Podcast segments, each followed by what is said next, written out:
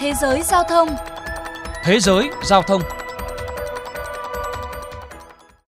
Quý vị thính giả đang đến với chuyên mục Thế giới giao thông phát sóng trên kênh VOV Giao thông Đài Tiếng Nói Việt Nam. Thưa quý vị thính giả, sau khi liên tiếp ghi nhận hàng chục vụ nhân viên xe buýt bị hành hung, Bộ trưởng Bộ Giao thông Singapore Chi Hong Tat cho biết sẽ không khoan nhượng. Những đối tượng này phải đối mặt với các hình phạt theo đúng quy định của pháp luật. Để cùng tìm hiểu thêm về vấn đề này, mời các bạn đến với bài viết sau đây. Bạn, khoảng 14 giờ 45 phút ngày 15 tháng 9 vừa qua, một người đàn ông 52 tuổi bước lên một xe buýt tuyến số 21 mà không đeo khẩu trang. Chỉ đến khi được nhắc nhở, vị khách này mới chịu đeo khẩu trang trên xe, nhưng không ngừng dùng những lời lẽ thô tục với tài xế xe buýt. Việc này diễn ra trong suốt hai trạm dừng xe buýt. Đỉnh điểm là khi xe buýt dừng trước khu phố 210, người đàn ông này đã tiến đến nắm lấy cổ áo của tài xế xe buýt và giữ chặt trong hơn một phút.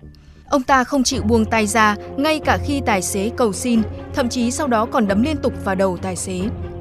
Sự việc chỉ dừng lại khi ba thanh niên lên xe và khống chế đối tượng hung hãn, lôi anh ta ra khỏi xe và cảnh sát có mặt.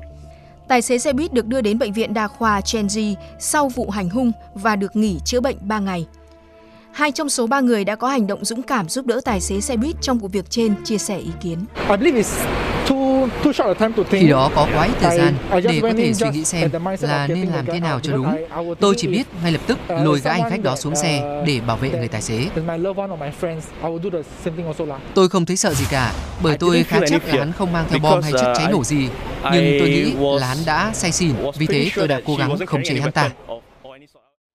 Công ty vận tải công cộng SBS Transit cho biết đây chỉ là một trong những vụ việc xảy ra trong vài tháng qua khi các tài xế của họ bị tấn công vì thực hiện quy định đeo khẩu trang trên phương tiện công cộng.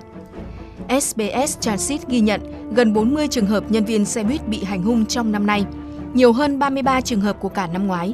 Các vụ tấn công liên quan đến khẩu trang chiếm khoảng một nửa số vụ trong năm nay.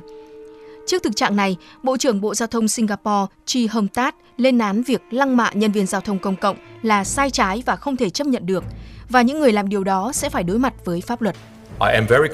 Tôi rất lo ngại về những trường hợp gần đây có hành vi bạo hành bằng lời nói hoặc hành động đối với các nhân viên xe buýt.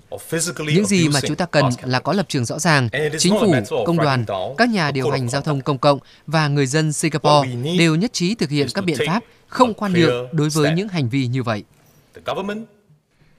Được biết, hình phạt có thể lên đến 3 năm tù giam nếu bị kết tội cố ý gây thương tích. Mức độ nghiêm trọng của tình trạng này khiến Liên minh Công nhân Giao thông Vận tải Quốc gia hồi sinh một ý tưởng được đưa ra cách đây 2 năm về việc lắp một tấm chắn nhựa quanh ghế lái xe buýt để bảo vệ họ trước những hành khách ngang ngược.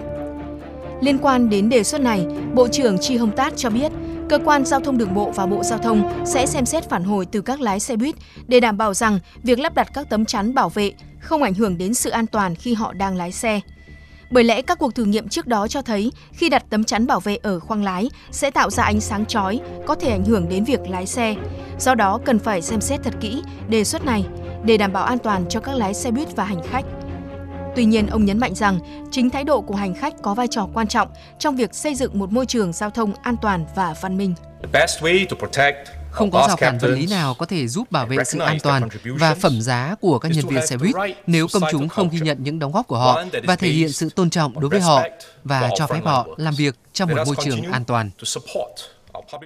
Được biết, cơ quan giao thông đường bộ sẽ làm việc với các nghiệp đoàn và các nhà điều hành giao thông công cộng để khuyến cáo các hành khách về hậu quả nghiêm trọng của việc lăng mạ nhân viên vận tải và nâng cao nhận thức về trách nhiệm của hành khách khi tham gia giao thông.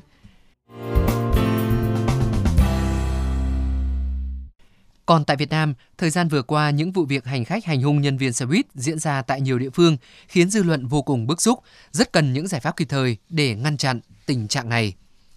Về các biện pháp đang được cơ quan chức năng triển khai nhằm bảo đảm an toàn cho các nhân viên làm việc trên xe buýt, ông Nguyễn Hoàng Hải, Giám đốc Trung tâm Quản lý và Điều hành Giao thông Đô thị Hà Nội cho biết.